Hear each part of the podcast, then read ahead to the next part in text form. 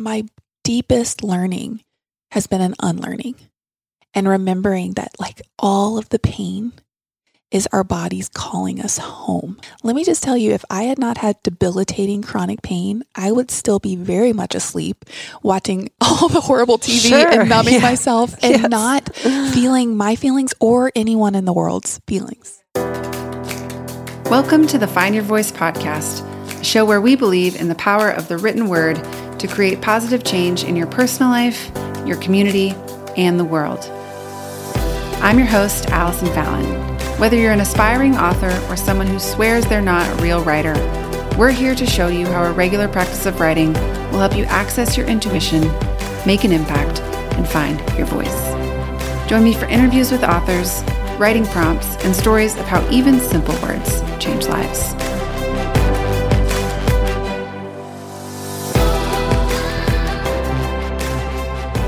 This month on the Find Your Voice podcast, I have a special treat for you. Along with my team here at Find Your Voice, I've put together a special series that's all about the power of a writing process to create positive change in your personal life. So, we're covering topics like why writing can be so challenging for so many of us, what's happening in your brain when you sit down and you try to write, why writing is so therapeutic, what it costs us when some voices are silenced, and what a regular practice of writing might look like for you in your real life. We're going to meet guests like Deborah Ross, who's a therapist and an author of a book called Your Brain on Ink, a workbook on neuroplasticity and the journal ladder. We'll talk with Audrey Assad, who is a singer songwriter, also a friend of mine.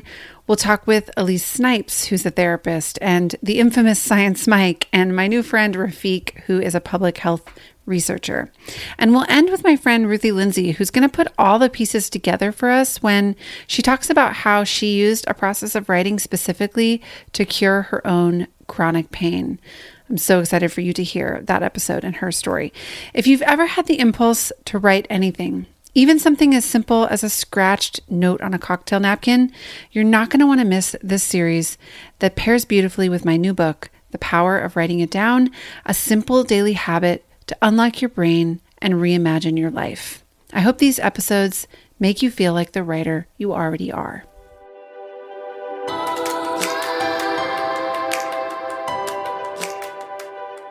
In today's sixth and final episode of our special podcast series called The Power of Writing It Down, I talk with my friend and someone you've probably heard about. Her name is Ruthie Lindsay. This episode is the perfect capstone to what we've been talking about.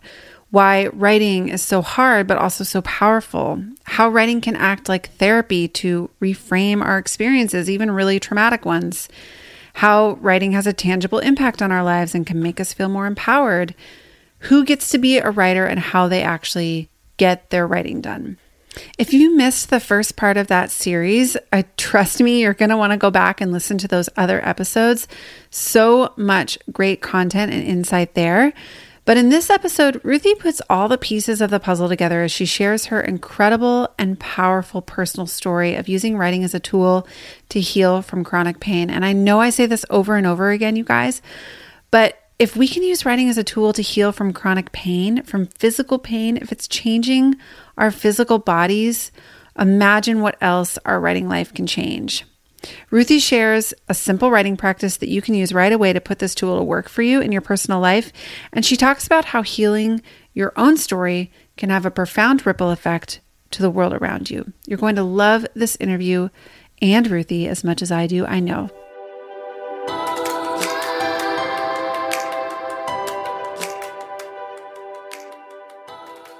Hi, Ruthie. Hi, sister. I'm so happy to be doing this with you. Oh, thank you so much. What an honor. I'm so excited to get to sit across from you and have this conversation. Oh, it's the most fun.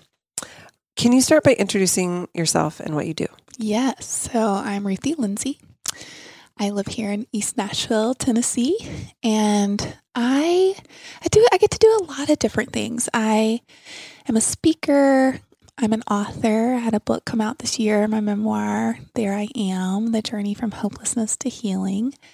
I've had a podcast with our mutual friend Miles Adcox called the mm-hmm. Unspoken Podcast. I have a course out right now called Reclaiming Home, which is like a healing course with the idea that, you know, coming back home to ourselves. This is our only true home that we'll ever own in this life. And we disassociate and we leave ourselves because of pain and trauma and patriarchy and all these stories that we're told, you know, in the church. And so, what it looks like to unlearn those stories and remember our inherent goodness and worth and value and divinity. And that happens within our bodies. So, I get to do that and I get to do a lot of different things. So- it's so fun. It feels like I feel so honored to do the work that I get to do in this life. It's so sweet. You do such a great job at it too. You you. you really bring so much light and joy and peace. I think I told you that the first time that I met you. Do you remember this? We met at like Mas Tacos or something years and years ago. And I like pulled you aside and I was like, You are full of so much joy. How does that happen? And I remember you telling me that there was so much pain behind Mhm. the joy that that basically like you've experienced a lot of pain and that's what's helped you to anyway, that's a side note. But I remember Yeah. so vividly telling you that the first time that I met you. Oh, that's so sweet. Thank you. Okay, so you just talked about something that I find really interesting about how this idea of coming back home is connected to our bodies. Yes. One of the questions that I ask every guest we ever interview is what does it mean to you to find your voice? Mm. Would you talk about the answer to that question in relationship to yeah. the body? Yes. Oh, this has been such a beautiful coming home journey for me because I didn't know that I had dissociated super young. I had some, which I wasn't even aware of until about a year ago, some early childhood trauma.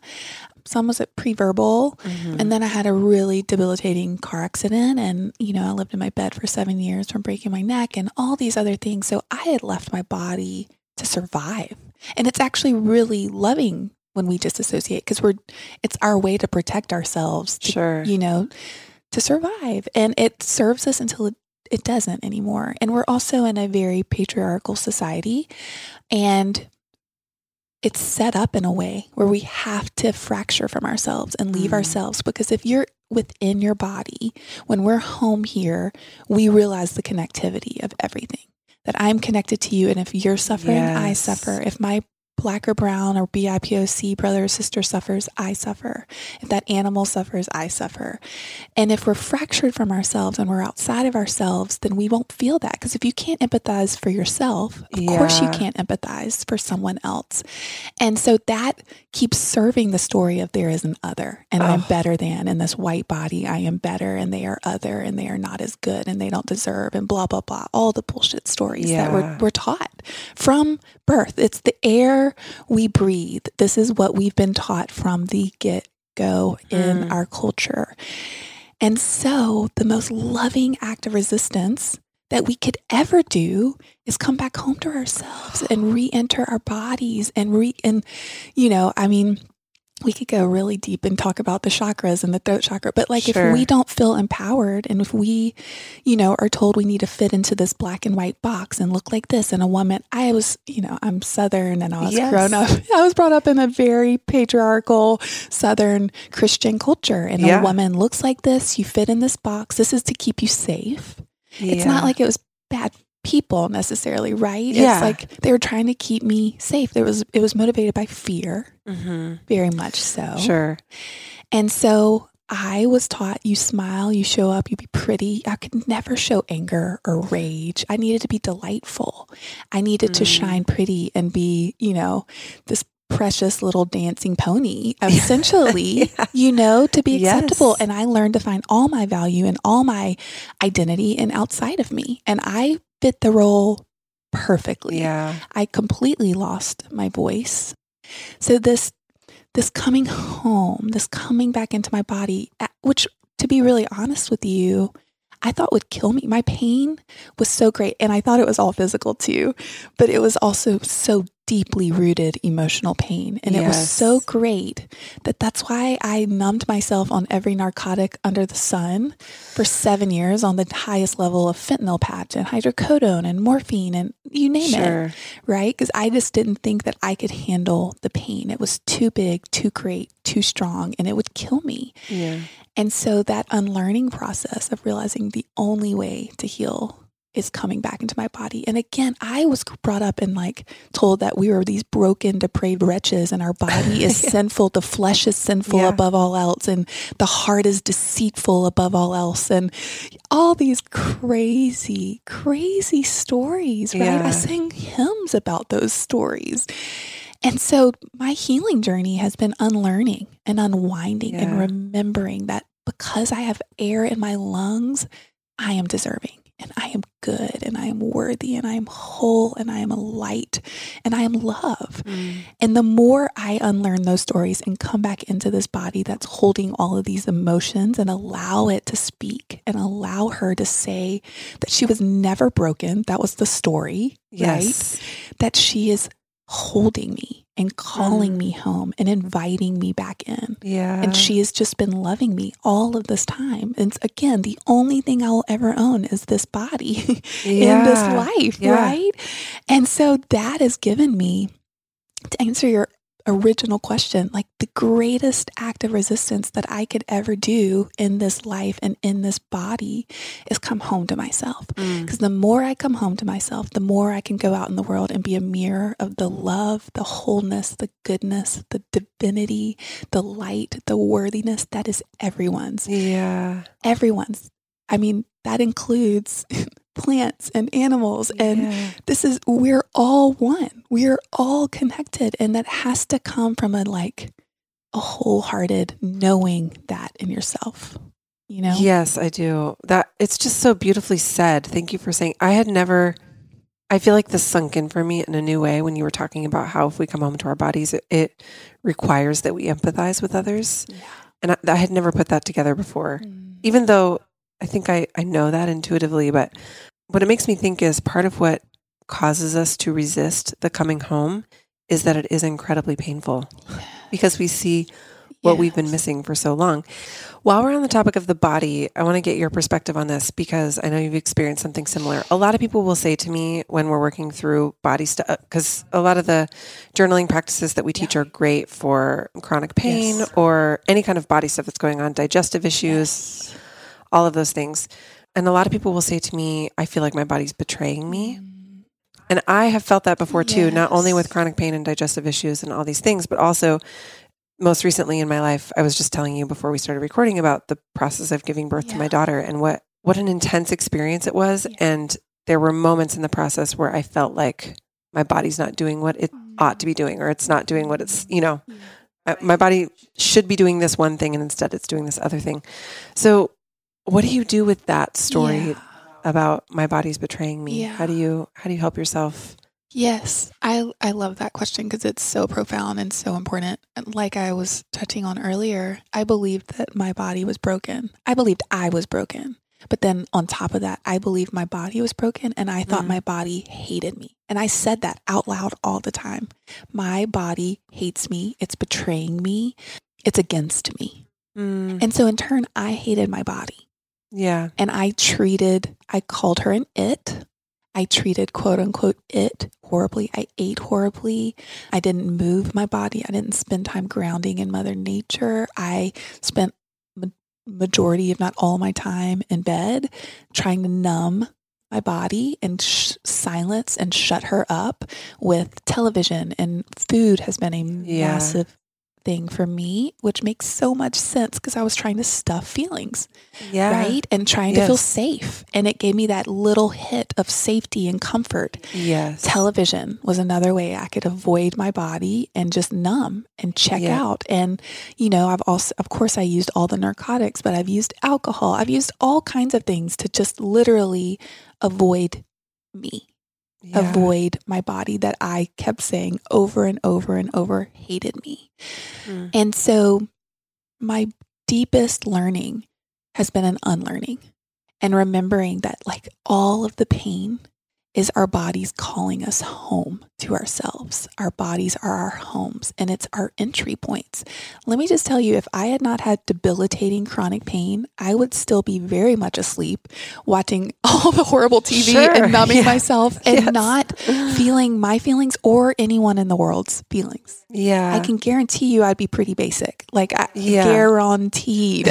I, if my life had turned out great and everything yeah. I expected, which that's what's comedic is my life is so much more profound and beautiful and whole now it doesn't look anything like i had hoped or planned but it was my entry point it was the part that like called me back home to do this work because i was so desperate i wanted to die my pain was so great. I thought, I mean, it has sent me into nervous breakdowns. It has sent me to treatment. It has sent me you know, on a roller coaster because it was so my emotions that were stuck in my body were so deeply painful that I've been avoiding. Yes. And the only way to heal is to come back in. And it's mm. so opposite and it feels counterintuitive of everything we've been taught. Yes. We are not taught how to feel our feelings, especially as women. We yes. are not taught to feel them. And our body holds all of our trauma, it holds all of our pain. And that is one of the great lessons of Earth School. We mm. come here, we forget. And the remembering is coming back home into these beautiful bodies. And so for me, really the biggest shift happened in writing my book because I had to go and relive those traumas. And this time around, I wasn't on all the drugs. I, you know, and like yeah. I actually had to feel it. And I gave myself the gift of facing it. And it was, I will not lie to you, it was deeply traumatizing. Sure. It was so traumatizing. I had to relive going through that horrific car accident. I had to relive, you know, going through a really painful divorce. I had to relive finding out I had a wire in my brainstem and I was the only human in the world that had ever had that. I had to relive living in my bed for seven years, relive burying my daddy right after we found out about that wire. Like, it, you, your brain doesn't know time right? Sure. So it, yeah. my sweet body and brain didn't know that I wasn't re-going through those things. Yes. But what's so profound and so hopeful and so beautiful is because our brains don't know time, our limbic brain does not know time, we can go back in through there's so many practices. There's you know journal practices there's nonlinear dance there's emdr there's breath mm. work there's plant medicine. There's so many ways. Our bodies were created to heal. They are made to heal. They are constantly seeking homeostasis and balance and we can go back in. And I have gone back in and reparented myself. I have gone back into these traumatic experiences that were horrific and my and loved that little girl and attuned yeah. to her and attached to yes. her. I've taken myself out mentally of the wreck and carried her away. I have taken myself out of really traumatic experiences and my higher self has come in with my light workers around me and like literally picked her up and carried her away. And what's so profound is our brains don't know that's not exactly how it happened. Yes. So we can rewire these neural pathways where we're not having to re traumatize ourselves. Like, I love it Onsite. They always say when our responses to things are hysterical, they're always historical. Historical. And so when we're triggered and we're so freaking out and everything's not okay and we're just losing our freaking mind, this is actually an invitation for you to go in and it's loving. Yes. Your body's calling you home. It's not against you. It's not punishing you. It's like, oh, sister, I love you so much and you deserve to heal. I don't want mm. you to keep mm. carrying this trauma. And so often there's the book, I know you've talked about it before too. It didn't start with you. Yes. We're carrying our family's trauma that they yes. didn't process, and it comes up in us because it wants to be healed. And when you do this healing work, you can heal past generations. Yes. And of course, the forward moving generations, the future, the future yeah. because it keeps resurfacing, it keeps recycling because it longs to be healed. Our bodies are that wise and that profound that they're always calling us home and loving us. And so now I, I say daily mantras that are change that have changed my life. And at first I didn't believe a freaking word that I said. I'm like, you are yeah, a yeah. goddamn liar. Yeah. That's not true. and the practice I was taught is you write down your biggest limiting beliefs. Mm-hmm. I am broken. I will never have a partner. I'm too much, or whatever mm-hmm. it is. Those were some of my stories, right?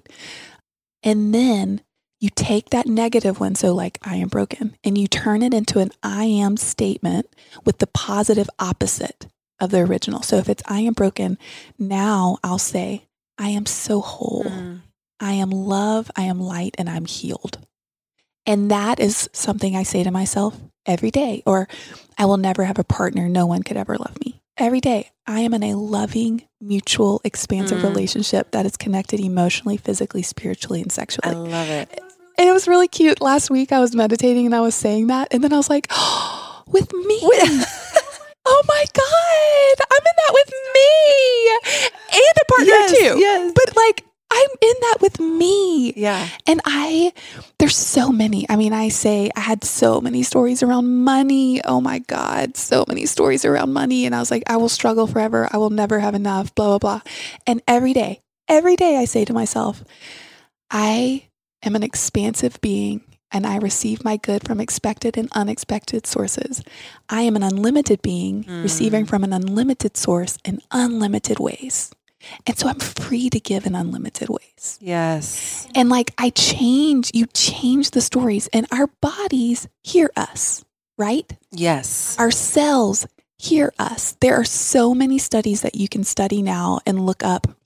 One, this man spoke over water. And this one cup of water, he just spoke pure love, Yes. one hatred, one pure joy. And then he froze it. Yes. And then he came back and he looked in the microscope. It's the craziest freaking. I wish I could. Do you remember his name? I don't know, but I know the study. I've read it. I've read it's it. It's the coolest freaking thing. Like the water that you, he spoke hatred looked dark and black and just so insane. and the water that was love, it was the most crystallized, beautiful snowflake you've ever seen in your whole life. But like we're made up of 60% water. Yes. Update. Yes. So if we're speaking hatred and the most limiting things and saying, I am broken, I am worthless, no one will ever love me, I am hated, I am a horrible friend, I am a whatever this, we all have the stories, Yes.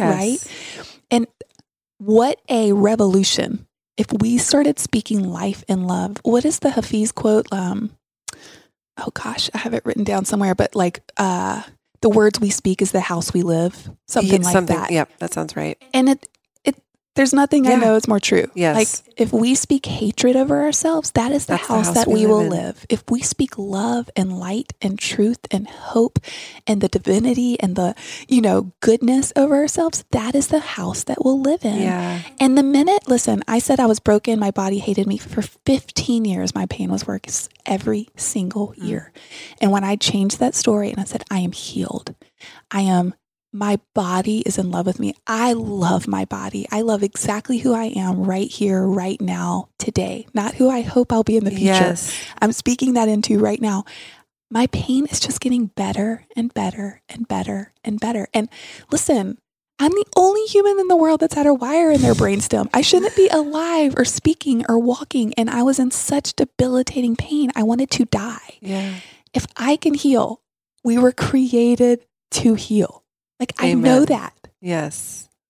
Let me ask you this because your mantras or affirmations that you say to yourself, you rattle them off here, and I can tell that you've just like rehearsed them over and over and over Yeah. again, which is how they work. Yes. But they're beautifully, beautifully stated and written. If if people are listening, and I know I felt like this when I first started using mantras for myself, I didn't feel like I could come up with. You know, it's hard enough for me to even say like anything nice to myself looking in the mirror. So if people are listening and they're wondering like how can I write a mantra that's stated as beautifully as your money mantra cuz I want to steal that from you and start using it now. It's yours. Uh, how do you where do you start with that? So, I mean, kind of like I was saying before, first write out your limiting belief.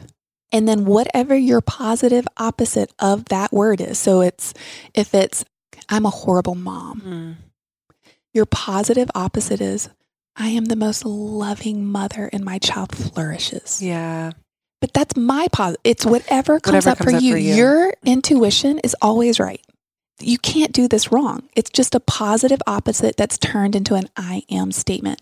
And another thing that I have used that a book that I have shared with, I mean, I don't even, can't even tell you how many people and given away so many po- copies is called You Can Heal Your Life. Oh, Louise Hay. Amazing. She is so profound. So and profound. her, she goes through and like, if you have body pain, if it's Yes. your left toe, she'll say, here's your limiting belief. And she'll give you yeah. the positive opposite I am statement to say. So you can go through anything that you're feeling and she gives you the affirmation. the affirmation and the mantra. I can't tell you how many times that chart has pegged me so well. Like something will be going on with me physically, Yes. and I'll go look up what the emotional connection is in the chart, and I'm just like, dang it. Louise Hay. wild. I was with a girlfriend last week and we were hiking and she needed to go back. She was she was struggling and then her left toe started killing her. And um she was like, What is up? This sweet body Yeah. just keeps having one thing after another. And I'm like, this is not just a fluke thing. So I Google um and look up like the spirit meaning of Yeah. Left toe. And she's going through some big, big, big stuff right now Sure. and it is processing um, deep grief comes through your toe Wow. deep grief um, and there was one other thing that was completely connected to what was going on in her life at the exact moment and so i gave her like the mantra to say to her po- to her toe that loves her so much and Yeah. it's just a mirror it's there our bodies are mirroring to us what's going on emotionally true. inside right The thing for me that I've had to come to terms with, because I started doing this work with Louise Hay several years ago, and I got to a place with it where I got really frustrated. I don't know if you've had this same experience where I'd have a physical ailment come up, and so I would like figure out what the correct mantra was that I was supposed to say to make it go away. And then I would use it the way that we use like an aspirin. Mm. And I would be like, okay, my head's hurting. That means that I'm, you know, like not paying enough attention to myself. So, like, you know, I'm uh, the mantra's like I'm very I'm loving to myself at all times or something like that. So I'd like repeat it, repeat it, repeat it, and then I'd be so frustrated that the headache wouldn't go away. It took me a minute to make the connection that it's not about making the headache go away. Yeah. So I don't know if you want to talk more about that or or because you're it took you years yeah. to get and I still have pain. Yes. And it's just continuing to get better. And listen, Earth School. like Not easy. We love our quick fixes. we sure do. You know, Yeah. like I grew up microwave food. I grew up, you know, if I feel bad, go watch a TV and just avoid it like that. Yeah. And I never prayed until I had something that was a struggle. I'm like, okay, God, fix this thing. You know, like we love our little quick fixes, but we're here to like be students and to learn. Yeah. And so things will keep rising up until we learn that particular lesson and then we get to go deeper. It doesn't mean we're I think that's the other part is when things come up, we'll be like, wait a minute, Yeah. I learned this. Yeah. Like what the fook? Yeah. I, how could I be here? so much healing. Can we just be done now? Update. Yeah. Universe. I did this, you know, and healing is, I, we know it's not linear we know. And what I have to remind myself is all of it is happening for our good. So this is not happening to me, this is happening for me. Mhm. So if something has risen up, I just get to go deeper. And I wouldn't have been able to go to that depth if I hadn't done this other healing work. But you know what I do? I also say to myself every day is I am free to move forward with joy and with ease. Mm, yes. I don't think that I I I suffered a lot. Yes. Debilitating traumatic suffering, right? Yeah. And because I resisted it for a really long time, I also created more pain and more trauma and more suffering for myself because I resisted. I resist. I couldn't face it Yeah. yet. Yeah. Yet. And that was my lesson. That was those were lessons that I needed to learn. And now it's not to say hard things come up. Sure. Update. Yes. Really hard things still come up. But I'm quicker to you know, I'm so human and I remind I'm like, oh sweet girl, you're so human. Yeah. Like, oh, you're so human. And also I am a divine being Mhm. and an enlightened divine being. And I say that to myself. And so I can feel my defenses and be very, very human. And then I'm quicker to notice. I'm like, oh, Yeah. hi. I know that came out of like a pain place. Like, I want to protect you and let me go into that with you and let's face it. And we don't have to resist it. We can go with it and ride that feeling. And like, you know, I'll do nonlinear dance and I'll dance as whatever anger or I'll dance as deep mourning or I'll dance and let my body, our wise bodies, dance as whatever the emotion that wants to come out. And when you let yourself ride that wave, you actually feel joy on the other side of it. Yeah. It's really true. It's crazy how that happens. But I remember um, a mutual friend of ours, Vanessa Miles's wife, told me when I was going through my divorce, she's like, one of the best things you can do. You're living in a place all by yourself for the first time in a long time. Just dance it out. She's like, every night, just have a dance party. Just Yes. get in your underwear. and Just Yep. trip. And now this doesn't seem all that crazy to me, but at the time, for whatever reason, I was just like, what? Like, what kind of advice is that? Um, but I took her advice, and there's something about moving your body that just really it just helps you shake it off, you know? I mean, Yes. thanks Taylor Swift for that. Thank you, Tay Tay. but there's so many. You can look up um, Michaela Boehm. She does nonlinear movement. There's um, Five Rhythms Dance. You can do these dances online. I mean, there's so many Yes. things, but there's those are in particular for moving emotions out of your body and. And if you don't want to do that, just turn on music. And I like using music without words. Yeah. And I just literally will like close my eyes and just keep moving and allow my body, like, you know, show me where it hurts. Mm. Show me where it hurts. And ask, get, I heard this Deepak Chopra thing the other day that I was like, oh my God, that's so profound. Because the more we get curious, I think so often we feel like, I know this. Yes. I know this answer. Yeah. You know, I know this, which, it, what a disservice. I know. I Like, know. I hope that I'm a 95 year old woman with the longest white hair and flowy dress with a notebook, walking around, taking notes and asking questions and being curious and talking to the little whippersnappers and telling, tell me all the things, you know, like, but he said, and he thought he was talking about gratitude at the, the beginning. He was like, you don't have to start making a gratitude list. Say to the universe, what am I grateful for?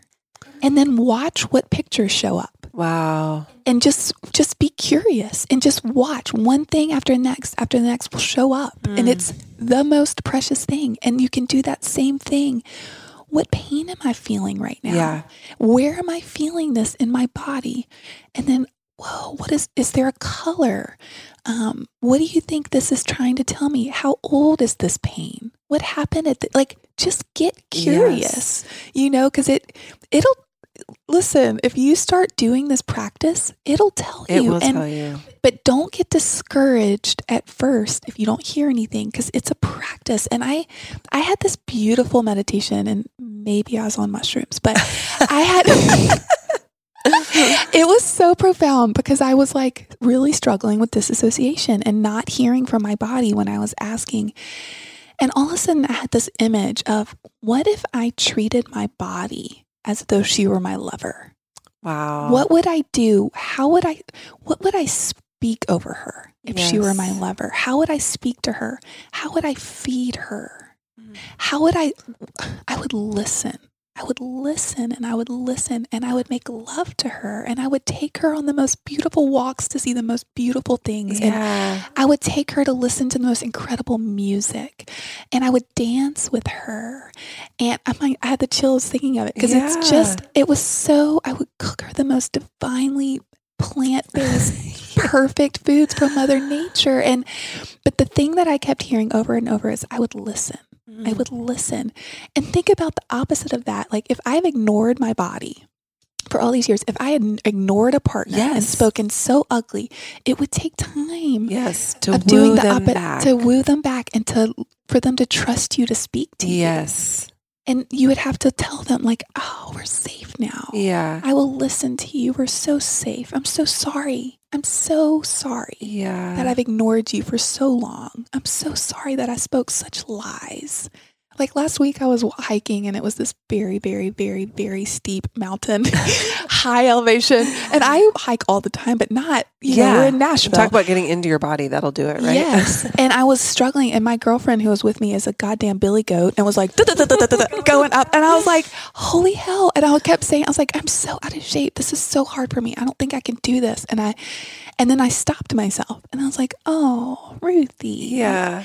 You're in amazing shape. Look what you're doing. Two years ago, there's no way Yeah. you could have done that. Look how freaking powerful you are. Look how strong you are. So I literally started every step. I'd say, I am so powerful. I am so strong. I am so mighty. I am so proud of myself. I am so whole. And literally, it was this, I'm like tearing, I was tearing up Yeah. As saying you're it. walking. yeah, mm-hmm. and I would stop and I would look at these plants that I've never seen here that were so beautiful. I'm like, look what I'm getting to see. Yeah. Look at this and those words. Like I sw- I felt like I floated up. It didn't mean it wasn't hard, Yeah. but I started speaking love and life and truth over myself. And I did. I was like, I'm so sorry I lied about you. oh my gosh, you beautiful body. You're amazing shape. Look what you're doing. You're so strong. And it was just precious. I like love that. it was so Oh. powerful. That just makes me think about my birth experience again because, you know, I mean, there's so much training. We've been trained well to treat our bodies terribly or to speak about them terribly. But, you know, to feel like when I'm doing something as profound as giving birth to a child that my body's doing it wrong is so stupid. it's like, mm, It look so at you go, sweet body. you're Yes, you're you gave, just- you grew a human soul, human body person inside of my body. inside of your body. Yeah. And now you are keeping that soul, that human body alive. And she was so wise to choose you. Ugh. She was so wise. I mean, we could have a whole podcast conversation about childbirth, which we can do at a different time, or about just like I'm fascinated by breast milk. yes. And and like this is like the liquid gold fluid that's like keeping all of humanity alive. yes. And it's literally coming from my body without me doing anything. It's so profound. I mean, like what what a better depiction of abundance Yes. than that. Yes. I did nothing and my body Mm. just was like, and here you go. Mm, Anyway, I love that so much. Can we talk about writing? Because we're going to have to wrap up kind of soon, which I hate. But I want to talk about the role that writing has played in your healing because I know Yeah. both writing the book and then also doing a journaling practice with Yes. Dr. Nicole Sachs, who we've had on the show, Yes. has been very healing for you. So, just, can you talk about the role that writing has played in Yeah, your it's been so prof. I mean, I would. It's funny. The book that I sold to Simon and Schuster was called "Salvaged: Building a Beautiful Life with Broken Parts." Oh. I thought I was broken. I literally was calling myself trash. broken parts. Yeah. I believed that. That is the book I sold. wow. And starting to write it kicked my ass on a level I can't describe. Is this the book that we outlined together? yeah. Yeah. Yeah. Yeah. Yeah. Yeah. Here, right here at this table. I mean, you angel. No, I mean, so what's funny is like at the time we were bo- both thinking like this is the perfect direction. Anyway, Yeah. keep going. I don't want to stop but you. it what you know i was so it's interesting because i knew when i lived in my bed that i was so defined by my pain story Mhm. But what i didn't know is when i jumped to trying to help as many people as possible and making my pain purposeful and all these things i was still very much defined by this pain story Yeah. so the book I sold was very defined by my pain story. Like I would say there's beauty in the brokenness. There's joy in the suffering. Because I thought I was broken and I thought I'd have to suffer for the rest of my life. Yeah. And I believed that and I was parked there.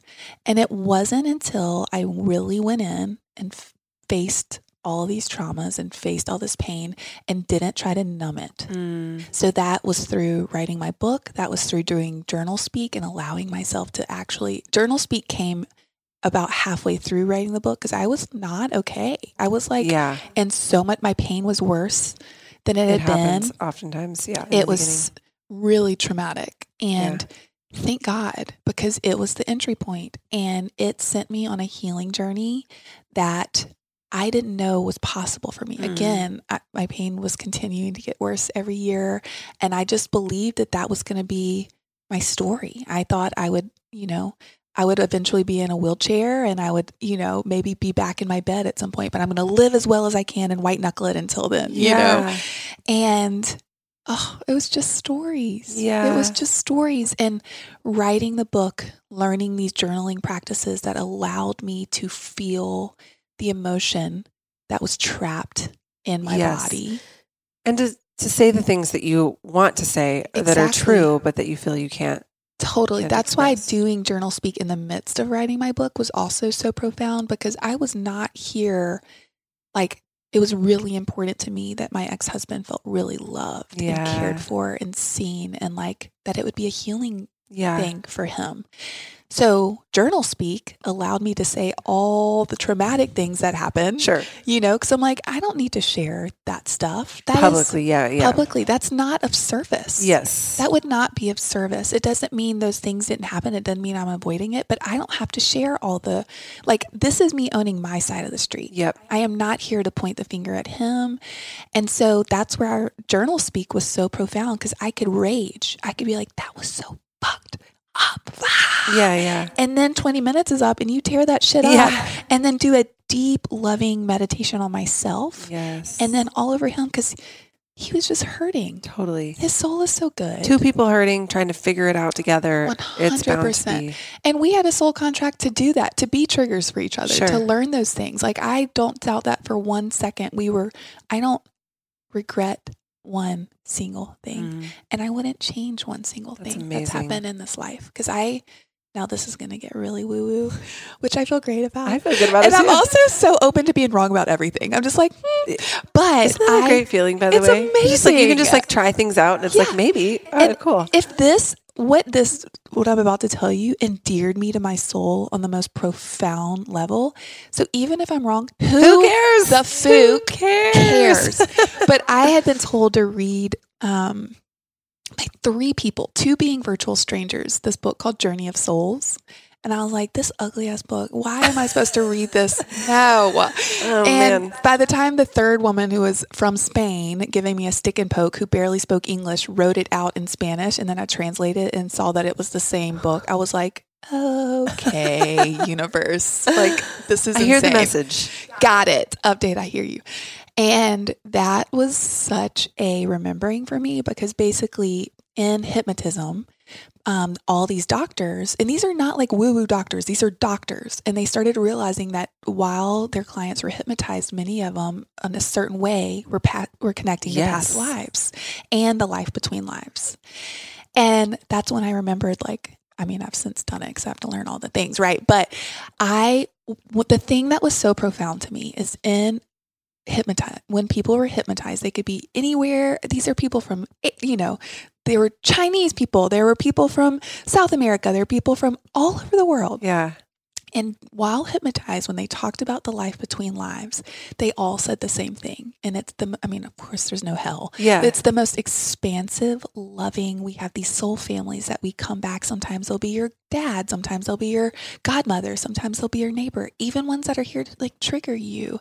You, and also you choose your parents. Mm. And with your light workers, with source energy, you choose this life that you need to work out karmically. Like, you know, I've read stuff about people in the 30s, like hanging, you know, black bodies, these white men. I'm like, you think they're not a black body in this life? Like, that's what they karmically, and it's not to punish them, it's their soul chose that so they could learn and have empathy yeah, of what it's like to be on the other side. sure. And so when I realized, like, oh my I chose all of this. Yeah, I chose that wreck. I chose my precious mom that was a cause of some pain. I chose this partner. I chose the divorce. I chose the affair. I chose this wire in my brain, all because I trusted my soul enough to ultimately go through all that Yeah. to suffer, to come back home and have deep compassion and love for myself yeah. So that I could go and be a mirror of the love and healing and compassion that is for everyone. So even if I'm so fucking wrong, I don't care because that endeared, I felt so endeared to my soul and felt Yeah. like you brave, beautiful human. And it took away all sense of victimhood Yes. and it empowered me. Yes. I'm like, sister, you chose that. yeah, you're amazing. You're so brave. Yes. I, I just like cheering you on all the way. I have a similar, I've talked about it on a different episode, so I don't have to tell the whole story, but uh, a similar experience where um, I was meeting with an astrologist who told me that an experience from my childhood that has been the source of a lot of pain in my life. She was like, I just want you to know, first of all, she knew about the experience without without me telling her. And then she was like, I just want you to know that that is nobody's fault. You- There's nothing you could have done that would have prevented Yeah. it because it was part of your karmic agreement in That's coming right. here. And I said the same thing on this other episode that you're saying right now, which is who cares if Yeah. that's true in the sense that we think about true in Western culture, it- that it has to be like, you know, verifiable by data. Who cares if it's Who true in that way? Because what it is, is this speaks to the power of writing in my mind. It's the new story that I'm going to tell myself because That's it right. serves me so well right now. That's right. And if there ever comes a point when it doesn't serve me very well, I can pick a new story. that's right. But for now, it it like offers this expansiveness and this openness and this healing. I felt like a million pounds lighter coming out of this meeting because I was like, I don't have to be mad at my parents that this happened because they couldn't have stopped it. That's right. And I don't have to be mad at myself that this happened because I couldn't have stopped it. I mean, that's right. anyway, to me, it's like when you sit down, whether you're doing a journaling practice or you're writing out your memoir, the story of your life, you know when you've gotten to something when you tell the story in a way that feels lighter than Yes. it felt before. Yes. It used to feel like this heavy thing that you were carrying, that you had this, you know, um, thing that you had done or a thing that had been done to you or this divorce or this heartbreak or this pain or whatever it was. And now you see it in a new light and That's you go right. like, wow, That's right. I'm amazing. yes. Does it feed your victimhood or does it feed your empowerment? Mm.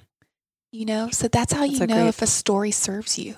If a story feeds you being the victim, Yes. it's not serving you. Yes. If it feeds you in the sense of like, wow, look how brave and powerful and strong and what an overcomer I am. That story serves you. That is expansive. The other is retraction. Mm. So good. Yeah. So, so good. What does writing look like for you now? What is your writing practice? Yeah, um, I'm a I'm a journaler, so uh, I was journaling right before you came here. It's like I um, it's really sweet. I write about hard things too, but I and I think I learned this from Oprah. Which hello, probably everything I just said to you I learned from Queen Oprah.